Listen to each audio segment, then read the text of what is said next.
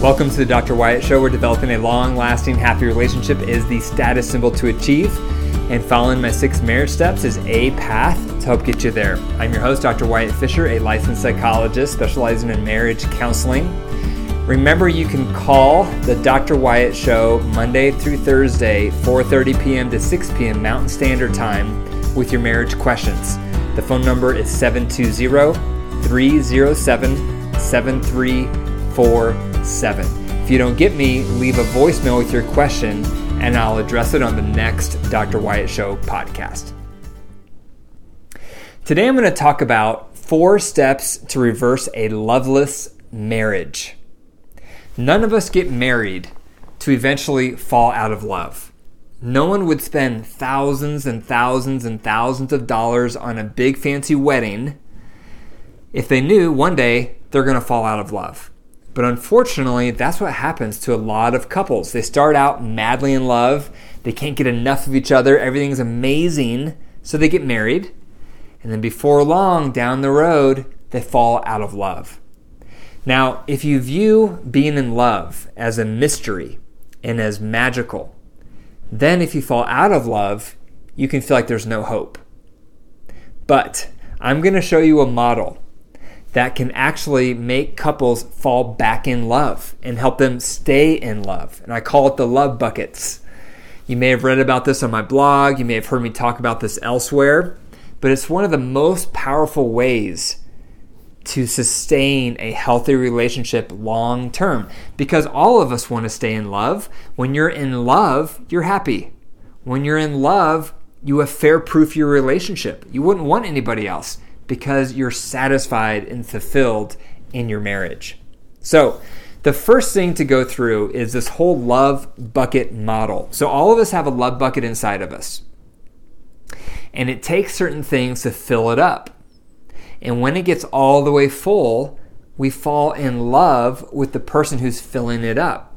So, usually, when we're dating and courting in the beginning, our partner is doing an amazing job filling up our love bucket. They're a faucet and they have that water turned on full blast. So our love bucket's getting fuller and fuller and fuller until finally we fall in love with them. And marriage seems like the most logical choice.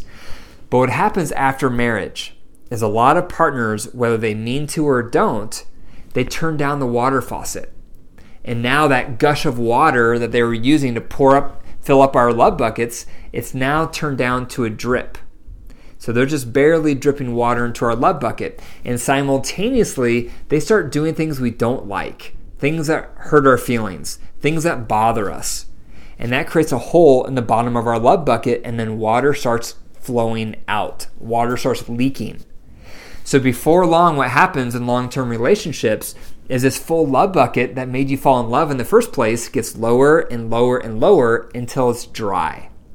And when love buckets get dry, that's when you're in winter season, and that's when you can start feeling hopeless. I don't feel in love anymore. Is this ever going to get better? If you follow this model and you're both teachable, it can and it will get better. So, the whole idea behind this is finding out what are the top three things your partner needs to, f- to feel loved and satisfied, and the top three things you do that makes them feel negative toward you and if you can start mastering those different elements, eventually their love bucket's going to get fuller again. So let's break it down. So this is step number two. Step number two is the fillers. What's a filler?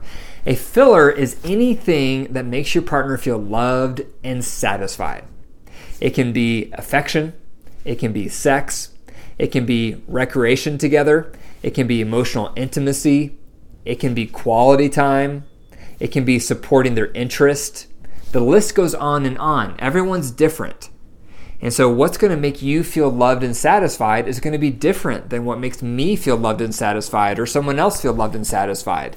So, the first goal is you have to find out what are the top three things that makes you feel loved and satisfied. What are they? And what are your partners? You have to find this information out. It's the most important thing you can learn. And some of us know what makes us feel loved and satisfied right away. We can list it off. Others of us, we haven't really thought about it. And we may need to take some time to really reflect what do I need? What does make me loved and satisfied? Most likely, it's the behaviors your partner did in the beginning which made you fall in love with them. So you may need to go back to that beginning and think about what did they do when we were first dating and first getting to know each other and first married? What did they do to make me fall in love with them? What were their behaviors? So those are the fillers. Those are all the things that's going to fill up your love bucket, all the things that makes you feel loved and satisfied. As a side note, it can be interesting to think about where do those things come from for you? Most of the time, the things we need to feel loved and satisfied, it's either how we were loved growing up, so that's what we think of when we think of love, or it's what we never got growing up, and that's why we need it so bad today. So it's just always interesting to try to connect the dots back to the origins of why you need these three things to feel loved and satisfied. So, step number three is the drainers. The drainers are the opposite. The drainers are the things that you do that makes your partner feel negative toward you. Some common examples can include the way you parent, the way you handle money, addictions, if you're controlling, if you're critical, if you have harsh anger, if you're a slob. All sorts of things can be drainers for your partner. And every time they see you doing it or they experience you doing it, water just leaked out of their bucket. And so it's vital to find out what are the top three things that you do that are drainers for your partner, and what are the top three things that they do that are drainers for you. You have to identify your drainers because this is going to negate all of the fillers. You could be doing an amazing job filling up your partner's love bucket, but if simultaneously you're doing all these drainer behaviors, it's going to leak right out. It's going to negate all of your good effort of filling up their love bucket.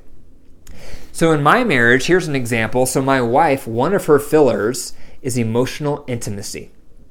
She loves to sit down and have quality conversation with me, and she wants me to be really validating and empathetic and ask her a lot of questions and really know what's going on inside of her heart that's emotional intimacy for her. And it, the more I do that, the more I provide that, the more it fills up her love bucket. That's a huge filler for her emotional intimacy. One of her big drainers is if I provide unsolicited advice. And so that's a trap I have to be careful of because I'm a fixer at heart. I love helping, I love providing ideas and suggestions. But you don't want to do that unless your partner asks. So I have to constantly watch out for my impulse to want to make suggestions on what my wife should do. So if she's sharing and she's venting and she's distressed about something, my natural instinct is to tell her what to do or to make some suggestions on what could help. But that's not what she wants. That makes her feel like I'm trying to fix her. What she wants is for me to listen and validate and empathize and only give advice if she asks for it. So I could be doing an amazing job listening, validating, empathizing. That's the filler. But the moment I start making suggestions, if she doesn't ask me, now I just did a drainer. So it negates all of my effort with the filler. So that's how it goes. You have to learn both the fillers your partner needs, but also the drainers that they don't like. So that leads me to number four, which is the goal. What is the goal of the love bucket model? The goal is to become a master at filling up your partner's love bucket while simultaneously you're reducing and eliminating all of your drainer behaviors. So let me say that again. The goal of the love bucket model is to become a master at filling up your partner's love bucket by doing their three fillers on a regular basis while you're also eliminating and reducing all of the drainer behaviors they don't like. If you can learn to master that, you become irresistible because you are consistently filling up your partner's love bucket, and that will make them fall back in love with you and stay in love with you. So, I always encourage couples to create this list. You want to have a list of your partner's top three fillers that they need and the top three drainers that you do that they do not like. And then you want to look at that list every day because looking at your partner's fillers and drainers will help you become more mindful of what you're doing. Most of us just waltz in and out of our marriage mindlessly. We're not thinking about the impact we're having with our behaviors and our words. For you to become a good partner, you have to become intentional. You have to be thoughtful about what you're doing. And this is what you need to be thinking about. What are the three fillers I can be doing today? What are the top three drainers I need to make sure I'm not doing today? That's becoming mindful. That's becoming intentional. And when you do that, before long, your partner's love bucket's going to get fuller. And that's when you start becoming irresistible. They start falling back in love with you and they stay in love with you. So I encourage couples to get into a rhythm of once a week, you pull out this list and you ask each other, How did I do this past week? How did I do on your three fillers? Can you give me some feedback? What went well? What didn't go well? How could I improve? Can you give me some examples? And then likewise, ask about the drainers. How did I do this past week on those three drainers that I tend to do that you don't like? Did they go well? Was it not good? How could I get better? You want to have the spirit of a student when you're getting feedback. Don't get defensive when they give you feedback. Don't get don't get just frustrated when they're giving you that feedback. You want to avoid the two extremes. The one extreme is defensive. The other extreme is defeated. So defensive says, "Well, that's not my fault why I, why I did that." And defeated says, "Well, why try? I'm never going to get this right." Avoid those two extremes because then it becomes about you. And that will make your partner feel hopeless and discouraged. So instead, when you're asking for feedback on their fillers, and you're asking for feedback on their drainers, try to be teachable. Have the spirit of a student. And students are eager to learn, and they ask questions, and they clarify, and they're motivated.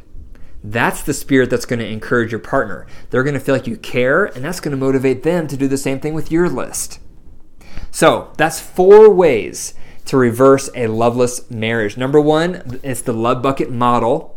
Number two, we went through the fillers, the top things, top three things you need to feel loved and satisfied. Number three, we went through the drainers, the top three things your partner does that you don't like, that makes you feel negative toward them.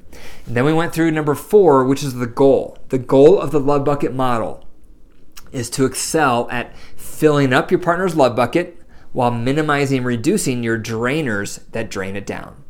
If you do that long enough, you will fall back in love and stay in love. Thank you for listening to the Dr. Wyatt Show. If you enjoyed the episode, be sure to click the five stars and leave a review. If this podcast has made a positive impact on your marriage, I would love to have you on the show and hear your story because your story will inspire countless others. For more resources on this model, look up Loveless Marriage Dr. Wyatt Fisher, and you'll see an article on it with all the details. Again, Loveless Marriage, Dr. Wyatt Fisher. And remember, your marriage is alive.